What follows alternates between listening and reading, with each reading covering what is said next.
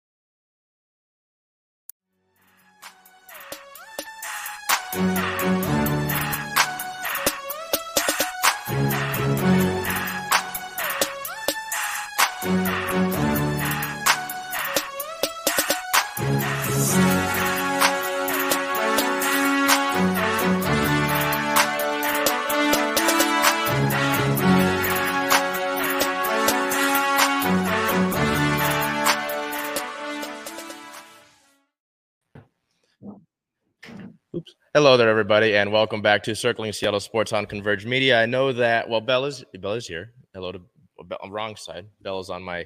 Uh, if you're looking at me, it's what? Well, my left hand. What doesn't matter.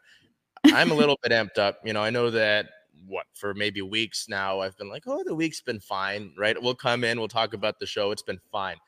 Uh, just looking at the the, the top the top of the news, I guess the the primary aspects of the things the Seahawks have made the playoffs. I get it that I was wrong in the beginning of the season. We've made it through the course of the season. I was wrong about Geno Smith and Kenneth Walker. That's fine. We're supposed to be wrong. I'm happy that I'm wrong about those things. Um, I don't want to jinx it yet, but Bell's prediction of a 10 win season still technically is alive Mm, with yeah. that. I, I would consider it because you put the 10 wins in the total, right? But the point is, the Seahawks have made the playoffs and they hold the fifth overall pick in the NFL draft. That's the highest selection a team has held uh, while being a playoff team in the last 20 years. So that's a big deal. The Kraken are streaking right now. The OL Reign have brought back Nikki Stanton, a key piece. Uh, not necessarily positive storm news. The Sounders have begun training camp. The Sea Dragons got their schedule. Things are good in this city. And there was this stat that went out yesterday that um, it's the first time uh, ever that the Seahawks and Mariners have made the playoffs, and they're both the, the same respective seasons. I want to dash that because there's more to it than just that. Five of the eight, yes, eight, the Mar- uh, Seahawks, Mariners, Storm, Sounders, Kraken, Reign, Sea Dragons, and Seawolves. I can count. Um, five of those eight have made it. The Kraken still have a chance and are likely to do so considering their odds. And the Sounders, while not making the MLS playoffs for the first time in their existence in the league, did win CCL. So things are good in this city right now. And who better to cover it but us here at Circling Seattle Sports, especially on Converge Media. So I'm a little bit amped up. I'm excited. I'm good to go despite my lack of sleep. So, Bell, why don't we just jump into it? In a, I mean, I'm all excited and amped up about it. But the road to this postseason berth for the Seahawks wasn't exactly smooth sailing. There were some bumps, there were some rides. It's like going over some of the potholes outside. Why don't we just get into it with this game against the Rams and somebody that, you know, when we began the season, I didn't think we'd be looking at with Baker Mayfield. That that Rams team led by Baker Mayfield and without Aaron Donald too. Yeah, I mean, and just like you mentioned, led by Baker Mayfield, who came into Lumen Field and has to fight because he needs a job next season. So, of course, he was going to come out, put up a fight against our Seahawks. The game was kind of a lull. Um, we did pull out the win 19 to 16 in overtime, but for a while there, it felt like we should have gotten a lot further of a, or more of a lead than they had and it just it felt too close for comfort for a long time. Um of course we had a couple of key points and some of our key points here match if not all of them but that field goal that could have won it in regulation that just boinked off um and then of course sent it into overtime. So in overtime, you and I both kind of brought up the same points again as the key points, and that was K9 being K9 and um, that Quandre Diggs interception that really just kind of gave the ball back to the Seahawks and then helped cement the win. And of course, then K9 with his performance. So, um, yeah, I mean, of course, you're hyped. Is there anything else that like you feel might have gone better or that we need to do better for this next game against San Francisco? Well, my voice might sound a little bit different. It might sound I, I maybe there's more baritone to it. I don't know. If I sound better, you can leave a comment. If you don't want to, you don't have to. Um, but Seattle looked sloppy throughout this one. There were in the second half four of Seattle's. Uh, well, if you four because you know three in the second half and then one from the overtime period. Four of those uh, timeouts, pardon me, were taken due to clock management issues. Geno Smith and the Seahawks could not get the ball off. As someone that was at the game, something that drives me crazy, and again, I've been told that I need to be more objective. Um, why why as a home team fan as in this case a Seahawks fan why are you chanting and cheering when the Seahawks have the ball on offense? That's like the whole point it goes against the whole point of cheering when you're on defense of the whole point of the 12th man to get loud and to cause false starts. There were false starts by the Seahawks in the first half that shouldn't be happening in your own building and because there were Seahawks chants and this and this and that while the Seahawks had the ball on offense if you're going to a Seahawks game and it's your first time or whatever which it seemed like it was for a lot of people on Sunday's crowd don't cheer when they're on offense. Please hold it till while they're on defense because then when they're on defense in a third down in the fourth quarter and in overtime i see way too many people sitting down or not saying anything. It's like that's the whole point of why you're there. That's where home field advantage comes from. Nonetheless sloppy play. I mean a lot of uh, what the first play from scrimmage uh, because the seahawks uh, lost the coin toss and they got the ball to start the game was an interception uh, by jalen ramsey and Geno Smith said that he like they, they got the look that they wanted. Ramsey just jumped the ball. There are times where you have to acknowledge that great players will make great plays. Give that one to Ramsey there. Uh, Geno kind of had a tougher game. I mean, he did break some Seahawks records in this one. Broke Russell Wilson's uh, passing yards in a season record. Um, among other things, earned a $1 million uh, incentive due to the fact that the Seahawks made the playoffs this season. And I think in total, he's earned $3 million in incentives. So show me the money, you know, Jerry Maguire. Um, but I mean, the penalties in the first half, there was another delay of game, uh, timeout taken because of delay of game in the first half as well. The two interceptions, that first one I mentioned, intercepted by Jalen Ramsey. The second, so Ramsey had two actually. The second one, Geno just overthrew DK. Um, mm-hmm. Just, just tough, tough game, you know. Uh, and we can talk about that with Geno in a little bit. Uh, but they got gashed by the run again. Cam Akers had a great game, and he's had a good end of the season. To be fair, um, that yeah, that crowd, yeah, couldn't stop the run. That's where I see it. You know, the four total timeouts that you had to burn. Geno Smith, those two picks.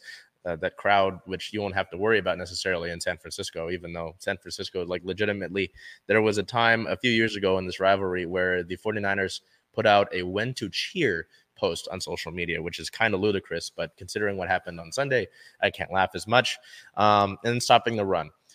If we want to get to it, a little bit. And we'll do this on our game preview on Circling Seattle Sports' YouTube account uh, this upcoming week. Uh, you got to stop the run against San Francisco. You got to make them one dimensional to an extent and try to make and take advantage of Brock Purdy's mistakes. Um, but they're a really good running team, and you're near mm-hmm. the bottom of the league in rushing defense. So there's some things they need to tighten up. Obviously, be happy with the win. They stayed resilient like they have throughout the season. Uh, Geno Smith and the offense was able to cool down as the course of the second half went on. Uh, and then overtime, as you pointed out in your points, and Kenneth Walker ran the ball well. They saw him in Wildcat, which I loved to see. I love the Wildcat. Um, but it, you you have to clean things up before Saturday if you want to uh, extend your season to the divisional round. If you want to lose and get swept 3 nothing against the 49ers, then sure, play like you did on on Sunday even against the Jets there were mistakes that were made 2 weeks ago, but my my big point is you were sloppy, but you were able to overcome it. You cannot play that way against the 49ers. Yeah, I think Lumen and uh, the 12s obviously have a good reputation of being a loud arena, so or a stadium. So to hear that it kind of worked not in our favor is interesting. But I guess the excitement of the game kind of takes you over sometimes. Um, we'll move on to our offensive and defensive players of the game here. So we went with the same offensive player of the game, Kenneth Walker III. For me, it's it's pretty self-explanatory. He had 29 carries, 114 yards, one reception for 10 yards, um, and just came up big when they needed him. So you want to be able to go to your best player when uh, there's a time crunch and you need to win a game. And K9 was able to get them within field goal range to secure that win. So, um, yeah, that was my reasoning. And you hit on all the key points. Uh, he was actually my key player of the game. We we started doing that uh, on our posting on social media. So this is the perfect time for you to go check out out on social media. I'll put the links, uh, well, the ads down there below. But obviously, the last time that these two teams played in this really wild game down in SoFi Stadium, we were what down to Tony Jones Jr. Uh, and at, at, running back at least with a ton of injuries. DeeJay Dallas was still banged up, but yeah, it, it, was great. So that was key to see him get to back to running the football. Um, you're able to have more of a balanced offense. You know, you obviously wouldn't like the two interceptions that took place, uh, but you, the 29 carries to be able to give him that many carries uh, throughout the course of the game, and uh, someone that I kind of want to spotlight. I think I talked about him last week as well, but DeeJay Dallas, you know, is is hmm. like it wasn't a huge performance if you look at the stats, but he's the key plays and he's a key contributor. Obviously, it'll suck if uh you know next year considering you're supposed to have Rashad Penny healthy and Ken Walker the third healthy. Though there's kind of your top two punch. Where does DeeJay mm-hmm. Dallas fit in there? Right, you know you've got Travis Homer who's been in third down. uh third down packages as well as pass blocking packages. Where does DeeJay Dallas fit? You're going to carry four running backs, you know. Um, but he's been able to contribute positively. He had a nice, I believe it was a nice punt return in this game, helped run the Wildcat. Uh, they ran the Wildcat twice. One was a big rush by Ken Walker. Um, and then they were going to run another one in the red zone. But Geno Smith, I think, was a little bit excited for the play and got a false start called on him. So who knows? Maybe you know, there's only two players for the Seahawks who've recorded a pass this season. It's Geno, and then it's DeeJay Dallas. Dallas has an interception on the season on his one a pass attempt, but maybe he would have uh, redeemed himself on that one. So I think he's been a key contributor to that, and I want to give him some shine. there is like an honorable mention to me, like one of those. Um, ESPN's crew used to have like, a, oh, Gruden's grinders, even though Jon Gruden's kind of been disgraced. Uh, he's a grinder for me. He's been someone that's been really kind of underrated and been, he's a football guy. He comes in and contributes when he needs to, right? Sound like one of those talking heads, call him a football guy, I'll have the pen and blah, blah, blah. But he's really just been a positive contributor for this team. Um, and he's, I, I'd say he's helped Ken Walker, honestly, you know, and again, we talked about it at the very height really excited uh, for this team in this playoff berth. I was wrong with where I was with Geno and Ken Walker at the beginning of the season, but I'm glad that I was, right? You know, in this team, you look at the draft class that they have, the capital that they have in the draft, you know, with two picks in the first round, one at fifth, and I believe one at it'll only get higher depending on how the playoffs go.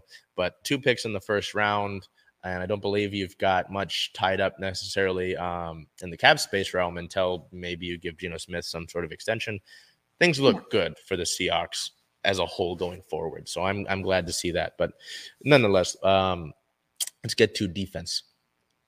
I went with someone who just feels like he's a part of a different uh, Seahawks era, kind of. But he, Bruce Irvin, who had two tackles, one assisted tackle, and one and a half sacks. And I just thought that one and a half sacks um, it surprised me, but it also it was more of like a a good surprise. Um, I wanted people to step up on the defense, and he definitely did that because that's not a statistic that we've seen from him for the whole season. So. Yeah, and I, I, think that's a key point that you mentioned there. Uh, they talked. I'm surprised it's only one and a half. I feel like they they robbed Bruce a little bit there because on the broadcast, I watched the highlights after the game. They said he doubled his sack total because he had four in total. Mm-hmm. So I guess it would only be 3.5 but it, it's nice. I think you've had him the last uh, uh, two the last three weeks. Yeah, uh, I could be wrong. I, I want to say last week as well, but I might be wrong on that. Um, it's important, you know. We for a few years back uh, till now, you've talked about pass rush on this team. We've had Darrell Taylor as a defensive player of the game here, and he's been able to sex things up. Uh, he leads the team with sacks at nine and a half. Uh, it's it was interesting too with Bruce because he's he's been with the Seahawks now on three different stints and he's told people that he's going to retire a few times before in his career, and he's here now in 2023, and his season mm-hmm. continues. Uh, so it, it, I feel good about the contributions that Bruce has made. Um, and this might be more of like a wholesome thing for me because you know he coming out of college at Western Virginia, I believe it was Western Virginia. I believe he was a Mountaineer. Um, it was kind of like this guy's got a ton of red flags. Seattle's reaching with this pick.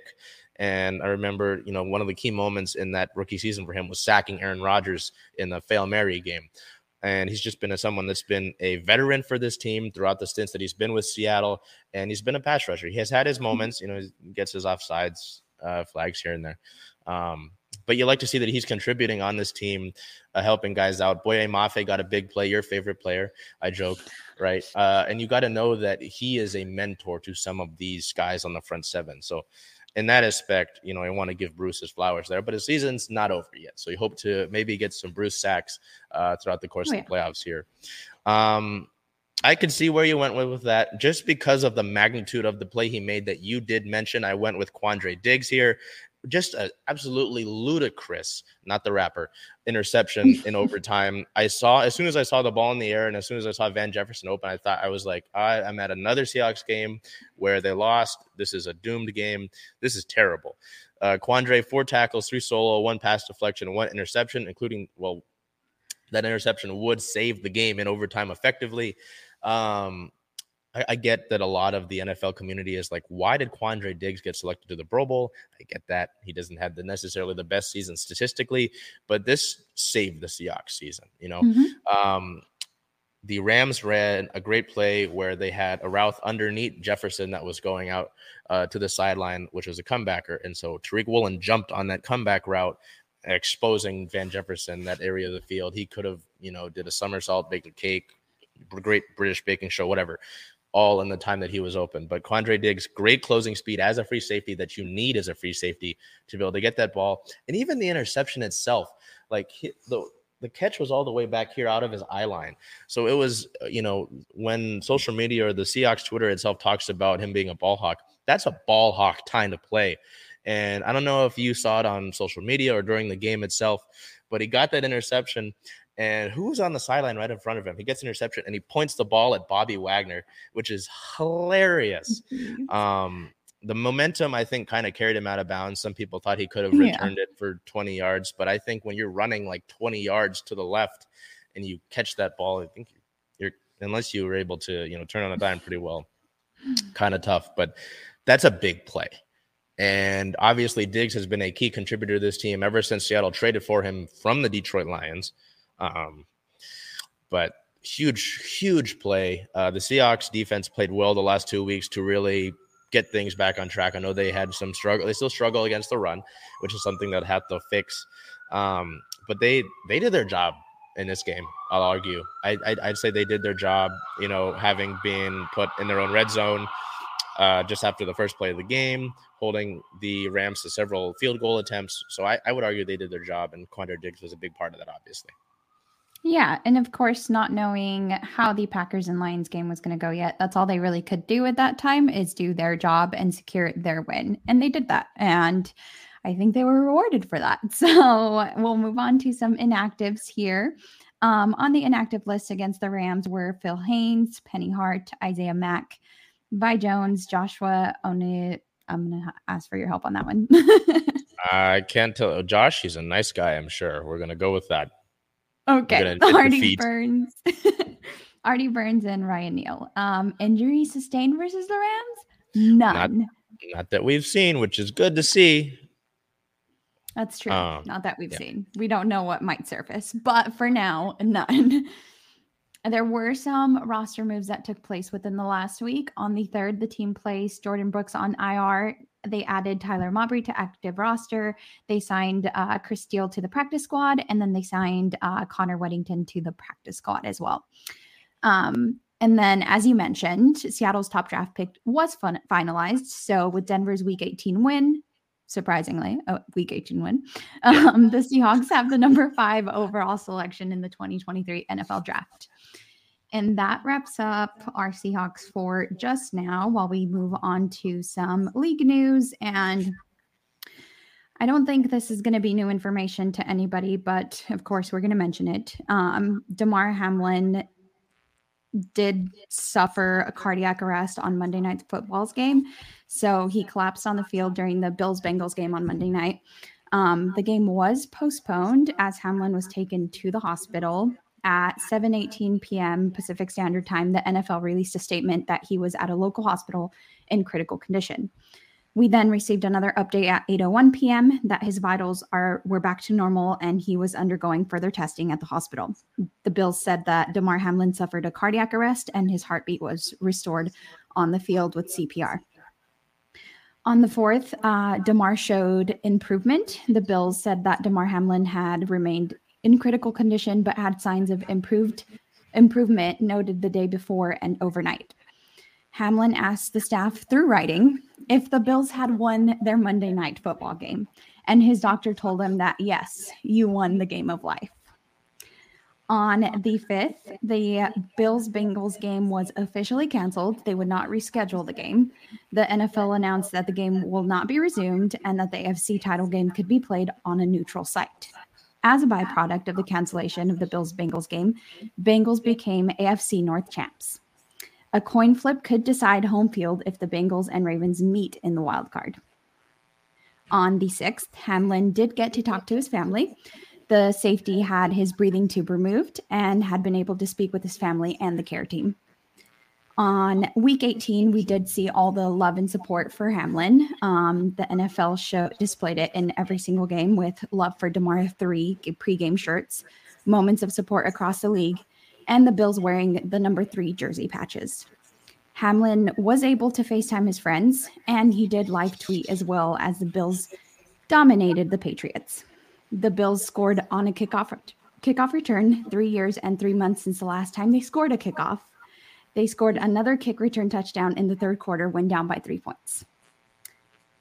That was a lot. Anything that you would like to say in regard to the Damar Hamlin situation? Well, obviously, um, it was a really scary moment, um, and just kind of the uglier side of the NFL. You know, with the NFL, the, the protocol would have been for the the game to start five minutes after that. And just the yeah. fact that that's in protocol, you know, I don't know how you as a player can do that. You know, there are a ton of quotes from different players about, uh, well, uh, Bengals coach Zac Taylor said that uh, the Bills coach Sean McDermott, I believe Sean McDermott, Sean McDermott uh, said that I can't coach a football game right now. I have to be at the hospital uh, with Damar. Uh, all of that, you know, you want to take all of that, and obviously that's been the dominant newscape of the sports world, let alone just the NFL world, right? Um, thankfully, this morning, which is really awesome to see. Uh, the Bills released a statement saying, well, from UC Medical Center, that we are thrilled and proud to share that Damar Hamlin has been released from the hospital and returned to Buffalo. He's doing well, and this is the next stage of his recovery. So good things are happening. Um, but it, it was just really awesome to see so many tributes around the NFL, whether it's teammates, uh, former uh, friends, you know, high school teammates, all of that paying so much tribute. Um, his charity, uh, I, I, don't remember the official name. You'll have to pardon me. Uh, but his charity raises money for toys for kids. The original goal was two thousand five hundred dollars, and the last update that I saw, it had passed eight million dollars. Um, yeah which is incredible, really. Uh, and I can imagine that'll only grow. So just to see all of that take place is, you know, obviously unfortunate that uh, Hamlin was even in that position in the first place. Um, just to see the support for him has been great, and to see that he is now out of the hospital is is really awesome as well. So hopefully, uh, just continuing that positive recovery for him um, and some more awesome moments uh, for sure to be had uh, for Hamlin and the Bills. Because honestly, I know that this is the Seattle show, but outside of the Seahawks, I would love to see the Bills win the whole thing. I really would. Just even before this, I, I, have a friend who's a good Bills fan, and even just the Bills fan base has been awesome, and them dealing with those four Super Bowls in a row, not winning, all that stuff. But so I digress. Uh, but yeah, really, really awesome to to see the news this morning about that. Yeah, that's a great update, and he's to have a long road to recovery, but um, all the support that he's had in, I'm sure it's to carry in through through that recovery period. So we'll move on to some more league news here. Uh, Black Monday has officially began on the eighth. The Texans fired Lovie Smith. The Houston Houston fires their head coach after just one season and a three the three thirteen one record. On the 9th, which was this morning, the Cardinals officially announced that they would part ways with Cliff Kingsbury after four, a 413 season. And their GM is also not returning. Steve Keim is not returning to the team due to um, health issues. He will be focusing on his health. Back to Kingsbury here. He went 28, 31, and 1 over his four year tenure with the Cardinals. Um, the Browns are also eyeing Brian Flores. Uh, Cleveland has requested permission to interview the former Dolphins head coach and Steelers assistant for the defensive coordinator job. now we come back to our Seahawks here. Regular season, they ended at nine and eight. Of course, none of that matters anymore because it is playoff time now. Um, they will face the 49ers on January 14th. That is a Saturday um, at 1.30 p.m. in, as Chuck likes to say, Santa Clara. It's in Santa Clara. It ain't in San Francisco. There ain't no goddamn Golden Bridge over Golden Gate Bridge over there. You know. And that wraps us up for our Seahawks. I mean, I'm not. You know, you look at the look at the maps of all these things. It's it's it's it's not wrong. I don't, I, I don't know. I think it's fun to poke at it, but you know. So you see the Mariners hat, so you know that we do have some sorts of Mariners news to go over. There's some stuff that's off the field from the team itself, as well as an actual signing. So I know that you know there's been clamoring. It's probably not what some people wanted, but there is some news. So uh, before we get into it, that signing. Uh, we have some off the field stuff with a Mariners legend. Ken Griffey Jr. Uh, has been named this year's Royal Brougham Sports Legend by the Seattle Sports Commission for his excellence on the field and his commitment to the city of Seattle. So you can see in the photo, look at the two Seattle legends there. Uh, you got Griffey and uh, Ichiro. Uh, but Griffey uh, has been honored uh, for his excellence on the field and commitment to the city of Seattle. As said, uh, said by the Seattle Sports Commission, I believe that's at the giant dinner that they do every year uh, for Seattle sports. Um, that's cool to see. I'm just kind of surprised, honestly, that he hasn't won this thing before. You know, just considering, I don't know. I don't know. I don't know how they run things. Uh, but there was that. And then the other piece of sort of cool off the field news is that Julio Rodriguez, we all know Julio, right? Um, I've been joked about that I mentioned that he's young. He's 22 now. He used to be 21. I used to mention that we were the same age all the time. He's older than me. So that's cool, I guess. um, He's in uh, his hometown of Loma de Cabrera in the Dominican Republic.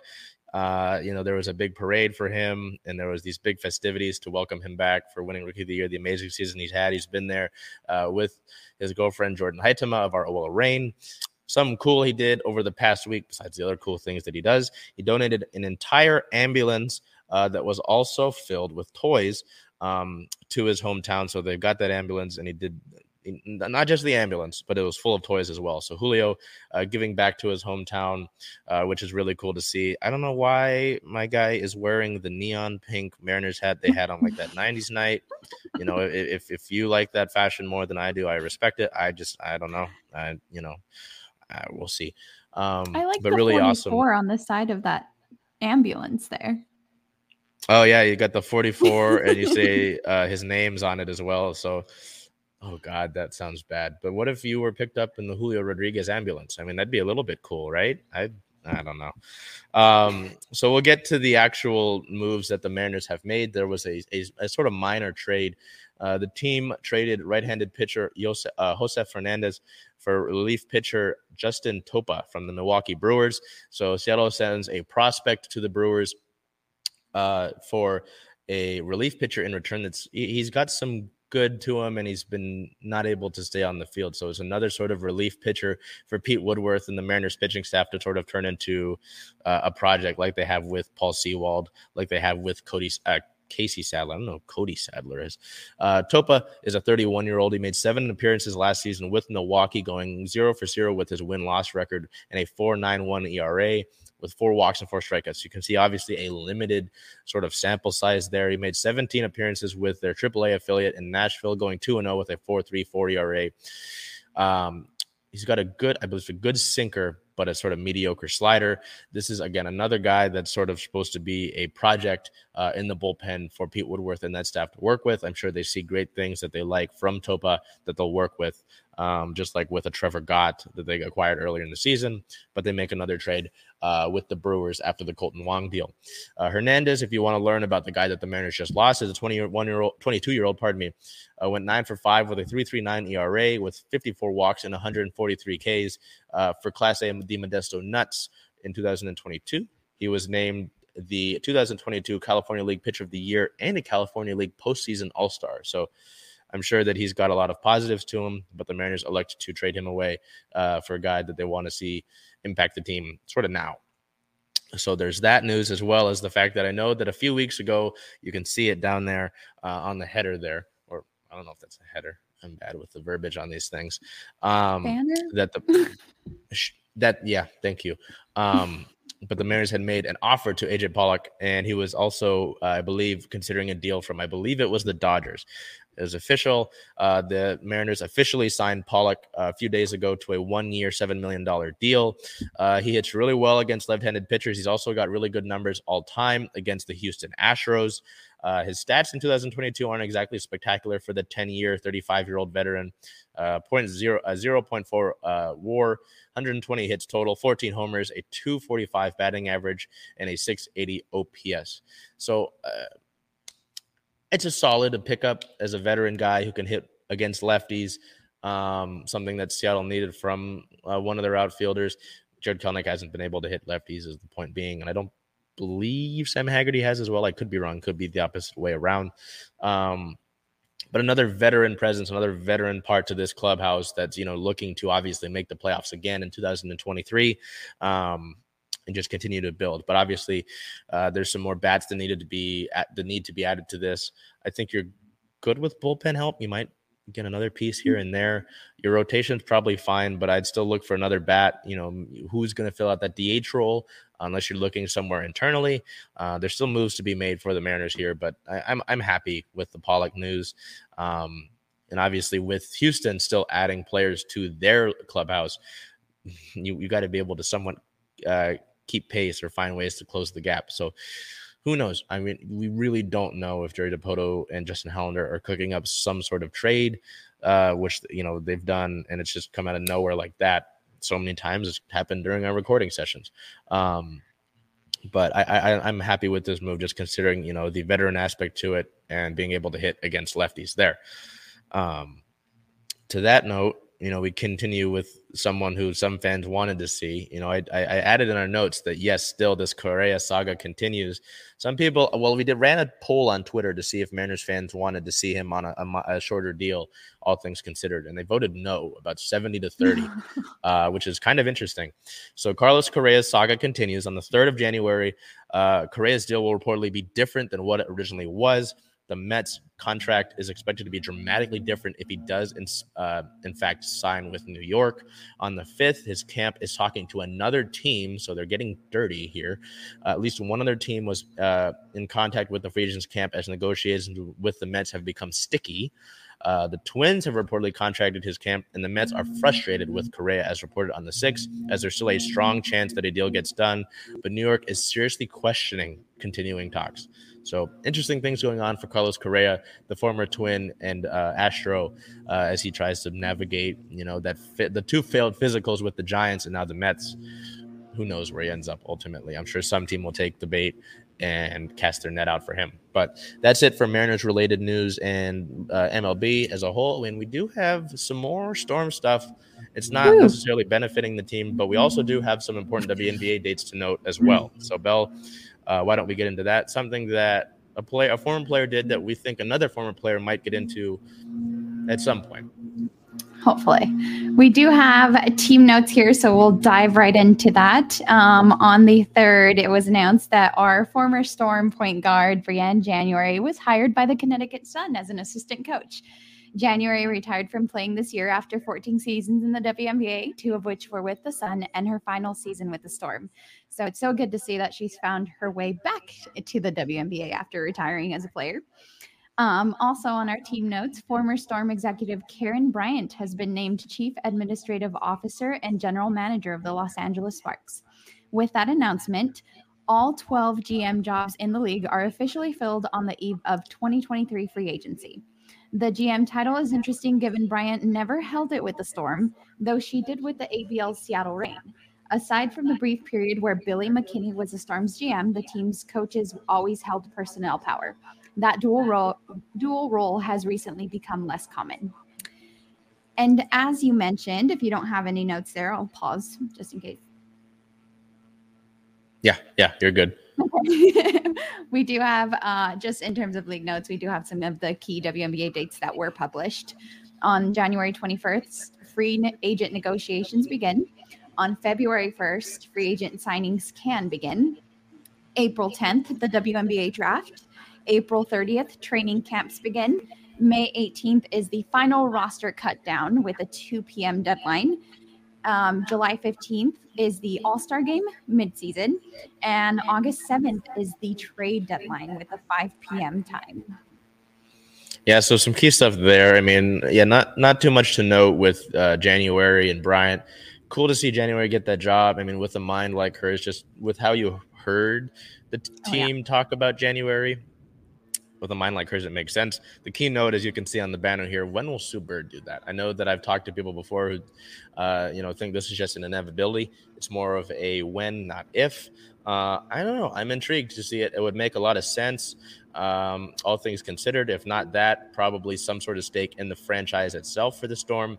Uh, I just always know, and it's, it's not any dig against Sue whatsoever, but it's like I know that there are players who a lot of the times uh, might not gel well as a coach. You know, they might be great minds on the court itself, but they, you know, can't necessarily put all of that knowledge in their head into passing it along as a coaching role. So I'm not saying that's what's going to happen.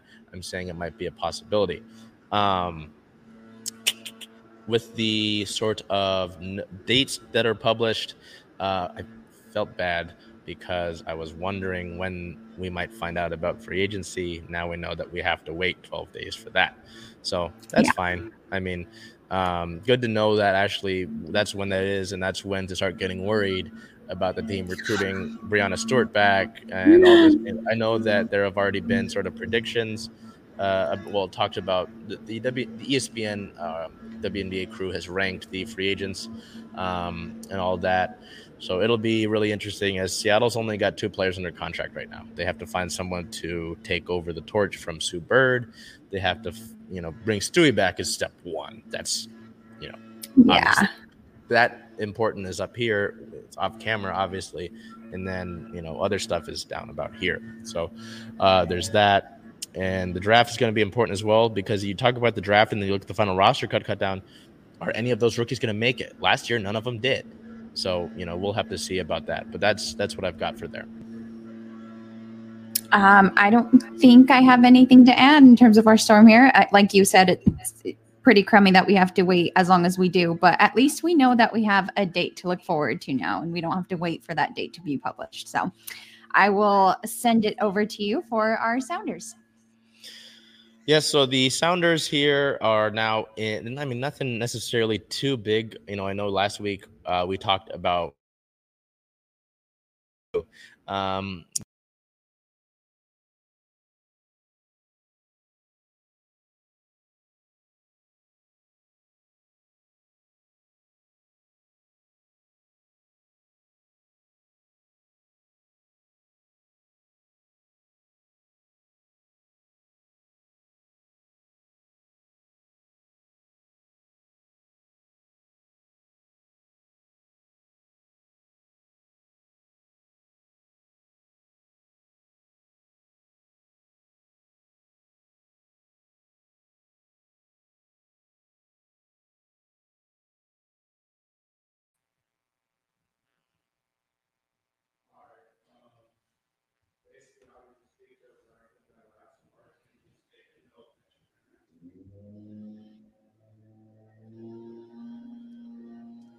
yeah,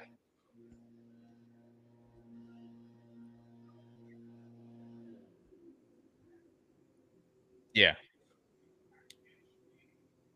Oh, we're good. Yeah, that's thankfully Bell. Right, that should just be a chunk out, right? Yeah. Yeah, Okay. we should be good. Um, all right, let's go. The rumors continue for the Sounders. I mean, it's kind of interesting because it's more rumors than news here. Uh, we'll get to the real news itself first. The Sounders uh, send Reed Baker Whiting into the U19 U.S. men's national team camp. The U19 youth national team will begin 2023 with a training camp down in South Florida. So good for the young, the young homegrown player there in terms of the we'll get to the rumors here i know that we last reported on you know aaron long potentially joining this team when we had our last episode um, the, on the third there were multiple club insiders that confirmed that there was some interest there uh, later in the day long would sign with lafc so the MLS Cup champs, the reigning champs, add a, another key player, which is just great, isn't it? Um, and Seattle misses out there. Jordan Morris on the fifth was rumored to be nearing an extension. As things stand now, it sounds as if the Sounders are expecting to sign him to an extension eventually. There are obviously variables that are in play. Uh, sounds like Morris still wants to play in Europe again at some point, but it doesn't sound like that's going to be something uh, in the imminent future. Uh, as well, another uh, rumor the same day, the club was interested in acquiring Puma striker Juan Dinenno, Juan Ignacio Dinenno, but no advanced progress has been made. He's a 28 year old forward who has scored 36 goals in Liga MX across four seasons. He was a big part of Pumas's um, CCL tournament run against the Sounders, actually, and his name came up quite a lot against us. I believe he scored three times against the Sounders uh, in those two games. So it just take the the the news about Long, who's kind of a coveted free agent or was, Dinenno there and extending guys potentially like Roldan and Morris. Those those two haven't gone official yet, but they're rumored to happen and sounds like they're happening. They're being finalized.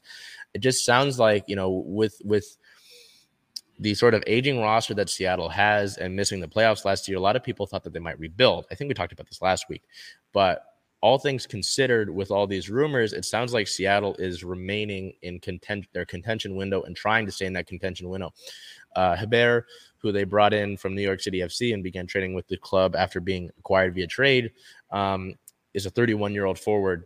You don't acquire a 31 year old forward ideally if you're rebuilding. I don't know, Bell, if you have seen that and rebuilding. Yeah. So, you know but I mean? It's, it's, it sounds like these are win now scenarios for Seattle, which is a good thing.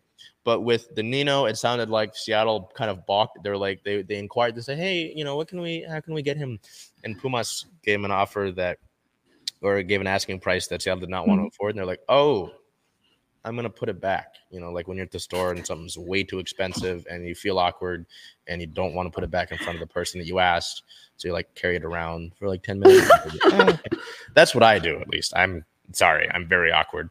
Um, but with Long, sucks to, to to lose out on that. But also, you would have had to trade or transfer Xavier Arreaga, which sounds like the Sounders might still be doing anyway. So it, it, I don't know. I'm just happy to see that there. It's it's not in a rebuild necessarily.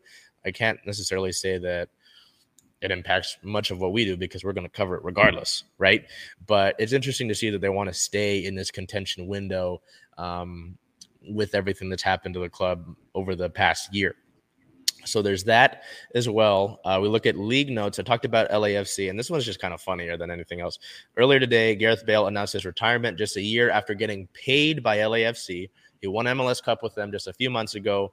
Um, on July 12th, when he was acquired, he said, I don't plan. He basically said, you know, this isn't just a quick stop for me. Things changed, I guess. One MLS Cup, uh, you know, great career. Uh, in you know the bigger the bigger leagues, and now he's done. So I guess good for him. Spent a year in LA. Said I'm out of here. Thanks for the vacation year. Um, and didn't even play that much with LAFC. So I don't. Uh, it's just kind of funny. Um, but with that, uh, we're gonna rush over here as we get to our Kraken, who I talked about it again at the height of the show. Things are good. Things are good right now. So we'll get into that immediately uh, with three games here on the road, all of them in Canada. Wait, no, all of them, them in Canada. Wait, yes, all. well, them. all of them were wins. so. January 3rd against the Edmonton Oilers, we won 5 to 2. Player of the game was forward Jaden Schwartz with one goal, two assists, three points, three shots on goal, and three hits.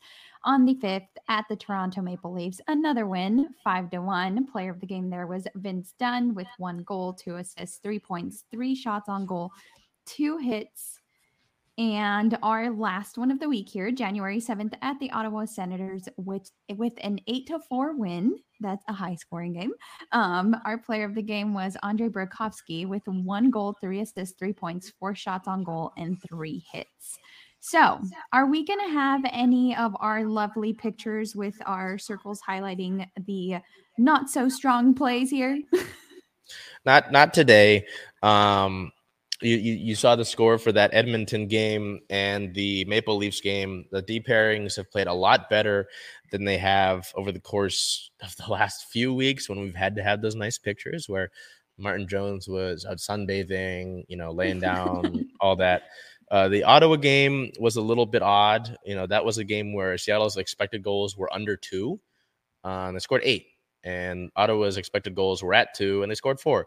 Um, so that one was a really odd game, but you're seeing Seattle continuously play the way we've seen them play when they play the full 60 minutes, when you give the conscious full effort, the selfless effort for the entirety of that time. They're going for game five tonight in a row. We'll see if that happens uh, tonight against the Canadiens. Um, but you look at this road trip, this road trip was kind of seen as like disasterville. It's a seven game trip. You play some of the best teams in the league. You play Edmonton after getting blown out seven to two against Edmonton at home in the last homestand. Toronto is one of the best teams in the league. They're a top five team in the league right now. Ottawa was seen as a trap game, winning a trap game eight to fours. Pretty good. But then you look at the rest of this uh, road trip. You know, you play Montreal. You lost to Montreal earlier in the month. Buffalo's got a lot of talent on it. Uh, Tage Thompson's one of the top scorers in the league, one of the best players in the league. Boston has the most. They're like the they were the first 30 win team in the NHL this year. They are steamrolling everybody. Uh, you got to do that. You got to go into Boston's house, and then you end the uh, excuse me, you end the road trip uh, in Chicago, and Chicago just beat uh, your rivals, rivals, the Calgary Flames, who you did not beat the last time you played them at home. So it's it's, it's not going to be easy, but to come out and win these first three games like you have is really impressive. Um, and again, it just shows you, you know, the selflessness of it. Uh, there was a key play in the Toronto game that Eddie Olczyk, one of the great broadcasters on the incredibly great Root Sports cast, um, if I had a whiteboard or that screen thing we talk about, I'd do it. But you know, there are a lot of the times this season, you know, when the puck is behind the goal, both defensemen will drop down and leave the front of the goal uh, pretty exposed, which you don't want to do ever. But they made a habit of doing that, where both defensemen go down. Send one defenseman, fine. Adam Larsson made a great play, and there's a friend of ours who's watching this right now and will hear me say that. Don't don't give him too much credit now. Um, but he made a great play and he saw that and he acknowledged it but he realized that he if, if he had come down he would leave that space open and he made a conscious effort to stay there keep his stick active to uh, ward off any passes into that high danger area so it's just with that's i've talked about the potential of this team before right when they play that full 60, when they're focused defensively and they don't make the dumb mental mistakes, they don't take dumb penalties and put out their near league worst penalty kill out there again and again and again. And part of the reason that they're near a league worst penalty might be because they get put out so often. This is a top team in the NHL, and it's really fun to see.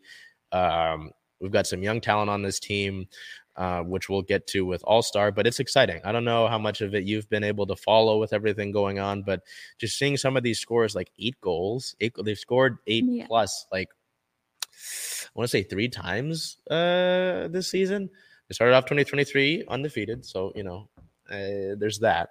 But it's it's really interesting to see what this team can do when when they they play their game you know through the entirety or even the majority of the course of the game. Because in that Toronto game, they were down in the first period, and even that Edmonton, they were down uh, two to nothing at one point, and they were able to stay resilient, get back in the fight, um, and lock things down.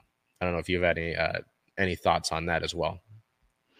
Um, I ha- I haven't actually. So I don't know. And that leads me into also me not having a star of the week just because I've been able to tune into some games, but I haven't been able to watch them at length. And so um, I didn't just want to pull something out of stats, but also it was nice just to see that as a team, they're doing better. Um, so it was hard to pinpoint just one person for me. Um, so that's why there, I don't have a star of the week because technically for me, it was like the Kraken are just playing like the stars of the week for their team. So, um, but I'll let you go into lead into yours now with that being said.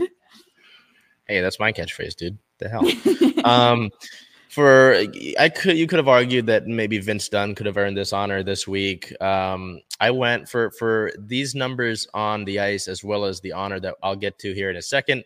Uh, Matty Beniers, three goals, two assists, five shots, a six plus minus, four shots uh, on the week, six hits, three blocks, and ten faceoff wins total. So as a centerman, Beniers takes a lot of responsibility. Um, you know, with with the hits, they're having to be able to back check as well as the faceoff wins. You know, Seattle struggling with their faceoff wins, uh, but seeing this, uh, all of this considered, and then noting that he leads all rookies in points and effectively the Calder Cup race, um, Calder Trophy, Calder Trophy. Um, he was named an All Star for the 2023 season. He's Seattle's second All Star in franchise history. Uh, becomes the first rookie from his class to be named an All Star, and the second rookie uh, this season. Uh, just really impressive to see the numbers here. Really cool to see him earn that honor. It made a lot of sense. It was going to be either him or Andre Burakovsky. Uh, maybe you could have thrown in Jared McCann there. Some others might have thrown in either a Dunn or a Larsson, but it, it, it's really awesome to see him earn this honor um, and be named here. Uh, to this sort of thing. And with that, uh, we're about to lose Bell here. Um, but just I have one last thing to say before I go. And this is referring back to our Seahawks. But all I'm going to say is never underestimate the heart of a lion. And now I will sign off. a Detroit Lion. we'll see Bell next week. Thank you uh, for joining us. Uh, take care. Um, but just with with all of that, I, I, don't mean to kick Bell out there, but um, duty calls. Just with everything that's taken place, uh, it, it, it's really awesome to see that sort of the player that he is. You know, every game before the game, uh, about an hour or so, he's out uh, in in street clothes, you know, doing puck handling by himself. There's no one else that I've seen join him. There was one optional skate where it was all the scratches that were out on the ice, and then Matty Beniers out on the ice. So just to see the work ethic that he's putting in as a, I believe he's, I don't know. Let me let me get an official number here. I apologize, but with with where he is, um, you know, development wise, is pretty incredible on its own seeing the work ethic that he does. He is 20. Okay. Um, as a 20 year old, that might be outdated. Uh, damn you, Google. Um, but just to see all of that, all things considered, uh, I think it makes a lot of sense and it's really cool. Um, just to see that. And hopefully, a few more Kraken players um, are selected to the All Star game as well to join him in South Florida uh, when that break comes up. Uh, moving along here, we do have some other sort of news. There was obviously, oh, well, I can give you some stats about Beniers. Um, at the time of the All Star game selection. Through 37 games played, he had 13 goals, 15 assists, uh, 28 points in total, a five plus minus, 27 blocks, 50 hits, and 18 takeaways. At takeaways. I don't know if I said takeaways. At the time of his selection through those 37 games played, he was second on the team in goals, tied for second in points, third amongst forwards in hits, and third in goals above expected. Uh, Seattle is the first metro area in MLB slash NBA slash NFL slash NHL history to have rookies in three sports all begin their seasons in the same year and all earn selections to the All Star Game slash Pro Bowl later that season, including Tariq Woolen, Julio Rodriguez, and now Matty Beniers. So that was really cool to see that take place. On the same day that Beniers uh, was named to the All Star game and the Kraken beat the Maple Leafs, uh, Shane Wright uh, earned World Junior Championships, World Juniors Championship gold uh, with Team Canada as the captain. The very next day, well, he would score a goal in that game as well. I want to mention that he did score. Um, the very next day in the morning, January 6th, Shane Wright was reassigned to OHL Kingston um, in a move that surprised some, but just considering the state of his development and all that and where the current Kraken roster lies, it makes a lot of sense. And I think this quote from Ron Francis makes a lot of sense. Francis, we've been sort of wrestling with it for a while, and I wanted him to go to the World Juniors and play. Uh, I thought we'd make the final decision when it was all said and done. We're looking where our team is. We're looking if we called him back to Seattle, does he get the amount of games he needs? Does he get the ice time that he needs? We forget that during the COVID pandemic a couple of years ago, he missed an entire season of hockey. So we just felt that in the best interest for him uh, was to go back to junior, play a lot of minutes, play in all situations that would be best for his development. We're still really pleased with everything that he's done. He's got NHL games, he's got American Hockey League games, and he's got a gold medal at the World Junior Tournament. That's a heck of a path. And he makes a good amount of sense. So if you look at this current roster right now with Tolvanen slotting in, or as my friend Ray would say, Eel, uh, you just look at that sort of roster and the fact that Ryan Donato and Morgan Geekie have been switching in on that fourth line.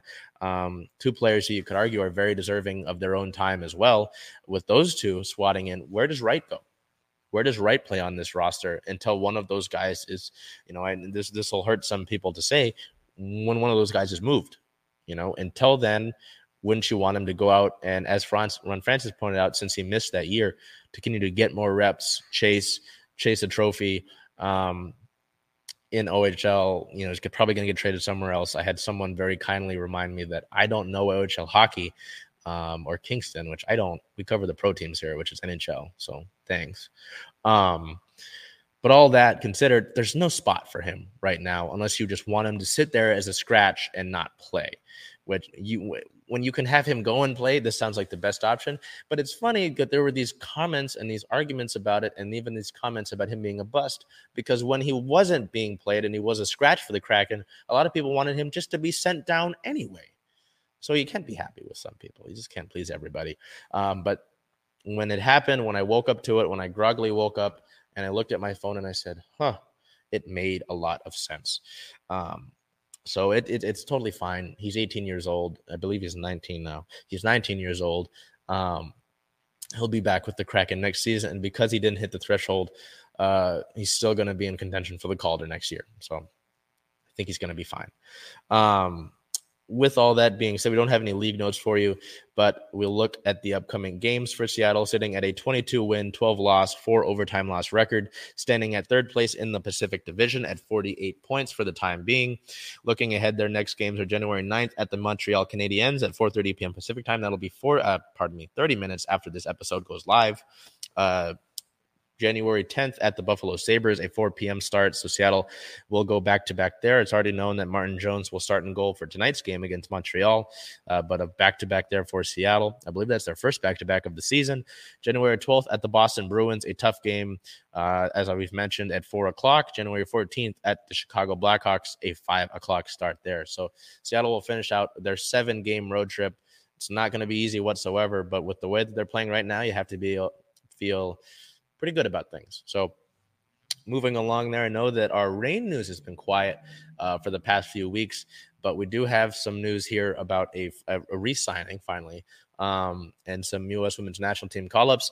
So three Reign players were called up for U.S. women's national team friendlies. Three of those players being Alana Cook, Rose Lavelle, and Sofia Huerta all of those players will be available for the U.S. women's national team uh, in New Zealand when they play those uh, February's February's friendlies later in the month.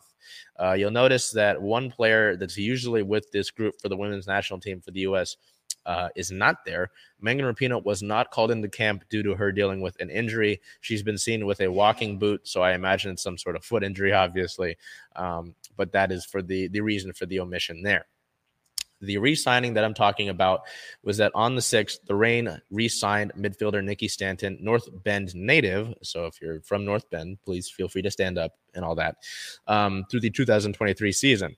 Uh, Stanton quoted, I'm grateful to be back for another season in the Pacific Northwest. It makes me so happy to be able to play with this incredible team culture uh, and in front of my family and friends. The fr- the entire team heard how loud Lumen can get, and we're ready to keep that energy going into 2023. See you all at Lumen. In her first season with the club, Stanton appeared in 13 regular season games, three starts, and came on as a substitute during the semifinal match. The 32 year old registered 107 successful passes, 34 duels won, and 10 interceptions in a total of 400 flat minutes played throughout that course of the regular season.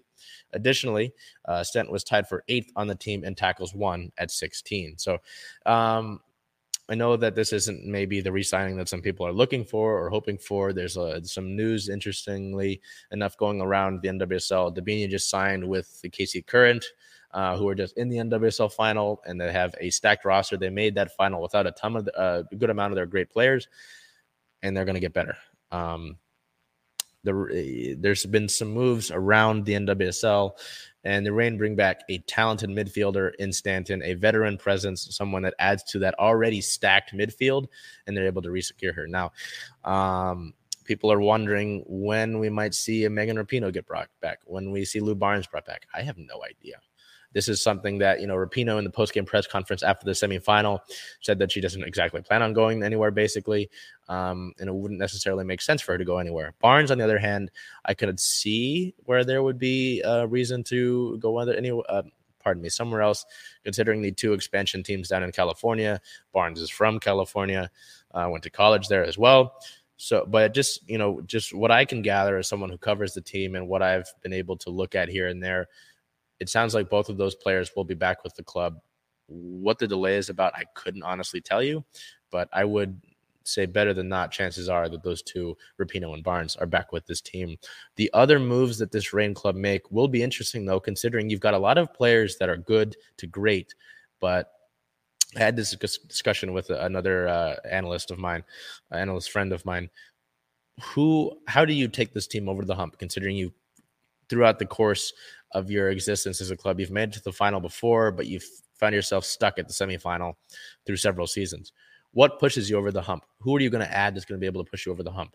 Will this, the Reign do that um, this offseason, or they were just going to be content with bringing a lot of their same group back and count on you know jumps and leaps from players like Huitema, uh, like Bethany Balcer, still you know Olivia van der Jagt, all that. Do you hope for jumps there, or are you going to add someone else uh, to come into the mix? But the other issue with that is the Reign from forward group to midfield group to defense are already pretty solid in all three of those groups. There's no clear glaring hole. So it'll be really interesting to see what moves uh, General Manager Nick Pereira um, and the front office with the Reign are able to conjure up and figure out ahead of the season beginning, which we still don't have an NWSL schedule, which is very fun. So that would have been all of the news except for the news that dropped uh, this morning. The NWSL sent out a press release regarding the corrective action that took place. Uh, the findings that were released on December 14th, 2022, uh, including some permanent exclusion bans uh, from NWSL, Paul Riley, Christy Holly, Rory Dames, and Richie Burke. Uh, level two sort of sanctions were leveled uh, in terms of suspension and affecting future employment in the NWSL. Craig Harrington and Alyssa LaHue. Uh, level three, future employment in the NWSL is conditional. A notable name is Farid Benstiti, a former Reign coach who left, uh, who was essentially outed from the team ahead of the club's match in 2021 on the road against Houston, where Sam Laity took over. Other names include James Clarkson, Vera Pauw, Amanda Cromwell, Sam Green, and Alan Rice. Uh, something to note for the Reign here is that there's all these different sanctions and different levels. Level one, those permanent exclusions. Level two, suspension and further employment is conditional. Talked about the uh, conditional employment for Reed Benstiti. The Reign uh, are in the level three part uh, of suspension slash discipline in the club level as they've been fined fifty thousand dollars from the club. I mean, from the NWSL. And just to clear up some of that and what took place there uh, with clubs, uh, the NWSL has represented. Oh, um, doesn't say what the Reign were fined for, but I have to imagine it has something to do with the Ben Benstiti news. So there is that. They're obviously not the most fun news to talk about, but you know we cover these clubs, we have to talk about it. Um, and league-related news on the fifth, some big trades shaked up the NWSL draft. Angel City receives the number one overall pick in this year's draft. Uh, there's a four-team draft, so Angel City receives the number one overall pick. Portland receives the number five overall pick in this year's draft, the second uh, highest second round pick in the next year draft, as well as $200,000 in allocation money. The New York slash New Jersey Gotham uh, club receives Yazmeen Ryan from Portland and $250,000 in allocation money. The Orlando Pride in all of this, the fourth and final team, uh, receive $350,000 in allocation money and 200, uh, the 2024 natural fourth round pick. So a mouthful there. Uh, the NWSL draft is on the 12th of January, this Thursday uh, at 3 p.m. Also on the 6th, uh, Sophia Smith continues to make history in her young career, a young, impressive career. The 22 year old U.S. women's national team star and last year's NWSL MVP became the second youngest player to earn the Female Player of the Year honors since Mia Hamm did so back in 1994. Uh, she won the award in a landslide, earning more than 50% of the votes, and she plays on Portland. So we have to uh, deal with that a good amount of the season, which is unfortunate, but impressive to see such a young career continue to develop. We now move over to our Seattle Seawolves, who made another signing. Another player is returning to Seattle. Uh, Taylor Crumry, uh, a lock, was signed to the 2023 season. Uh, he's a, sitting at six foot six, 245 pounds, and 30 years old. After playing with the NOLA Gold last season, as you can see in his headshot there, Crumry is back with the Seawolves squad for the 2023 season. The 30 year old specialist lock helped the Seawolves win back to back titles, playing a starting role in the 2018 championship final. Crumrey had this to say I moved to Seattle after college to continue playing rugby with the Seattle Saracens, um, Saracens, pardon me, and was fortunate to be part of the Seawolves team for the first four years. After a season away, I am thrilled to come back to hunt for our third MLR Shield. Uh, some more background on Crumrey. He played in 24 MLR matches from 2018 to 2020 and was named in the USA Select um, 15 squad for the 2018 America's Pacific Challenge. So, um, there have been a ton of moves for the Seawolves this offseason. Um, really excited to get back to the season there. I know that uh, preseason begins in early February, so that'll be something to look out for.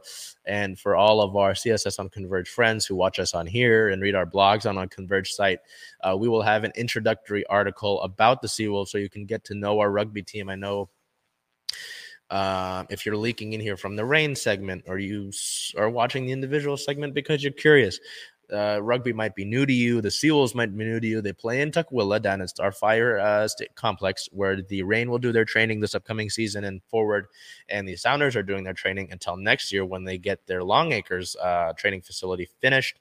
Um, they've won two MLR titles. Uh, so they're technically one of the the most storied franchises in Major League Rugby. But American rugby continues to grow, and if you like supporting, you know, our Seattle teams in general, and as well as the sort of underdogs and the growing leagues, MLR is there for you. Uh, the players are really awesome. Ooh, uh, I don't have it right now but I can kind of show it. Our guy Rucky the Seawolf, the team mascot, sent me that. You can see the sticker there. I want to appreciate that because he sent it out so thankfully. Rucky, I salute to you and I thank you uh, for the sticker. We're going to get Belle hers as soon as we're able to see her again in person. Um, the Seals community is great, and the roster that they've been building with the offseason signings, uh, whether it's players that they're bringing back, you know, some of the trades that they've, uh, well, I believe they made a trade with uh, Nola Gold uh, to, and sent some money back for this move specifically here. Um, but it is an impressive squad. And the fact that they were already a good squad last year anyway, regardless of how they made the playoffs and how they made the MLR Shield, this is a Seawolves team I would bet to watch out for come playoff time, even the regular season. So we're excited to do that. We're excited to cover them um, for when that season comes. Speaking of teams that we're excited to cover, we have the excuse me, the XFL season uh, schedule has dropped finally, and we know when our Sea Dragons will be taking over. So let's take a look at that. On the 5th, we found out when the schedule would drop. Uh, here we'd have the first half of the season uh, pictured here with Ben DiNucci. Uh, week one at the DC Defenders. So the Seattle team starts out on the road, is February 19th with a 5 p.m. start time. That game is going to be broadcast on ESPN. So not going to be hard to find that game there. Week two versus the St. Louis Battlehawks. That is the first home game in Sea Dragons uh, history. And this iteration of the XFL is February 23rd with a 6 p.m. start. That's on FX. Um, week three is at the Vegas Vipers, which is a March 4th game at 4 p.m. That's on FX as well. Week four versus the San Antonio Brahmas back at home at Lumen Field is a March 11 game at 7 p.m. That is also on FX. A lot of games on FX. Um, and then a week five versus the Houston Roughnecks, March 16th at 6 p.m. Pacific time. That game is also on FX. That's the first half of the season. Second half here is we've got Josh Gordon pictured there in his Chiefs attire. Week six at the Orlando Guardians is a March 25th uh, game with a 10:30 a.m. start. That's on ESPN. Week seven at the Arlington Renegades is a March 31st game at four o'clock, which is an FX game as well. Week eight at home versus the DC Defenders is an April 9th game at four o'clock. That's on ESPN2. Week nine at the St. Louis Battlehawks on the road is an April 16th game at 12 o'clock. That's on ESPN as well. And to finish out the regular season, they do so at home at Lumen Field in week 10 versus the Vegas Vipers, April 23rd, 6 p.m. That is an ESPN2 game. So, uh, a really impressive sort of well impressive it's really exciting to see that if you need me you need to pause we'll go back here's that one and here's that one. Um, I'm just excited to see this. I can't give you too much insight um, on what that season will look like, but just it's cool to have Vegas involved and San Antonio, St. Louis, and DC are back, obviously, same as Houston. Um, it'll be really interesting to see over the course of the next few weeks. Training camp actually began today. Uh, so, training camp for the Sea Dragons began today. A bunch of the players are down, I believe, in San Antonio or somewhere in Texas, I believe. Um, with training camp. They're getting their gear. They were getting size for it yesterday. Training camp begins today. So Jim Haslett, uh, the head coach, June Jones, the offensive coordinator, they've got a lot of things to work on. But Seattle is viewed by some people as an early favorite to be one of the better teams in the league, with you know veteran guys uh, from the NFL like DiNucci um, and like Josh Gordon. Uh, it's hard to argue against that. Uh, there's also something that kind of came in really recently.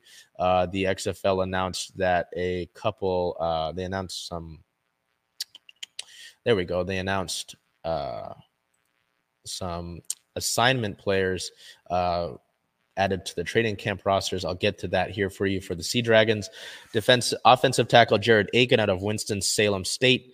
Joe Beckett, an inside linebacker out of Wofford. Adam Kuhn, offensive tackle out of Michigan. Imani Donadell, wide receiver out of Northwest Missouri State. Ladarius Galloway, a running back out of Tennessee Martin. Zafir Kelly, a DC. I don't know what DC stands for. Um, out of South Carolina State. Uh, Kelvin McKnight, a wide receiver out of Samford. Howard Steffens, a defensive tackle out of Shorter. Uh, Larry Tharp, a defensive tackle out of Arizona, and Jamar Washington, a wide receiver out of Southern. So some interesting college name there. I have never heard of the college that's shorter. That's very fun there. Uh, but that's your news uh, for our Sea Dragons for the final for this week. Uh, we'll now wrap up with our Seattle Stars of the week. And it was a unanimous for Bell and I. We both picked the Seattle Seahawks, just considering how things went for them. Um, you know, you look at the way that things went uh, with their improbable sort of playoffs this season. Uh, the fact that they were able to make it with the Lions helping them out. So we can all thank the Detroit Lions for that, uh, helping Seattle get into the playoffs. Just this ride as a whole with Ken Walker, I believe Ken Walker reached a thousand yards on the year. Tyler Lockett, DK Metcalf hitting a thousand yards uh, receiving on the year. Geno Smith having the year that he's had, and the story that he's had, you know, from the Jets to the Chargers and the Giants, and now here as a starter it's all really incredible to see the way that this taken has taken place. Um, we should be proud of our Seahawks for the way that they've fought through this, and they're playing with house money now. They go into the Santa Clara uh, as underdogs, as teams that necessarily shouldn't be there. But I know it's hard to beat a team two times in the uh, in a row in a year, let alone three times. So I'd give them a fighting chance against the 49ers. That's on Saturday. Uh, we got to get out of here. So until we see you next week, it's going to be an odd sort of day as the Kraken are playing at one o'clock next week. Um, but until we see you next week, uh, just super proud of our Seattle teams uh, because of the stat we mentioned at the height of the show. And until next time, take care of yourself, be well, and do whatever you can to make today a great day. It's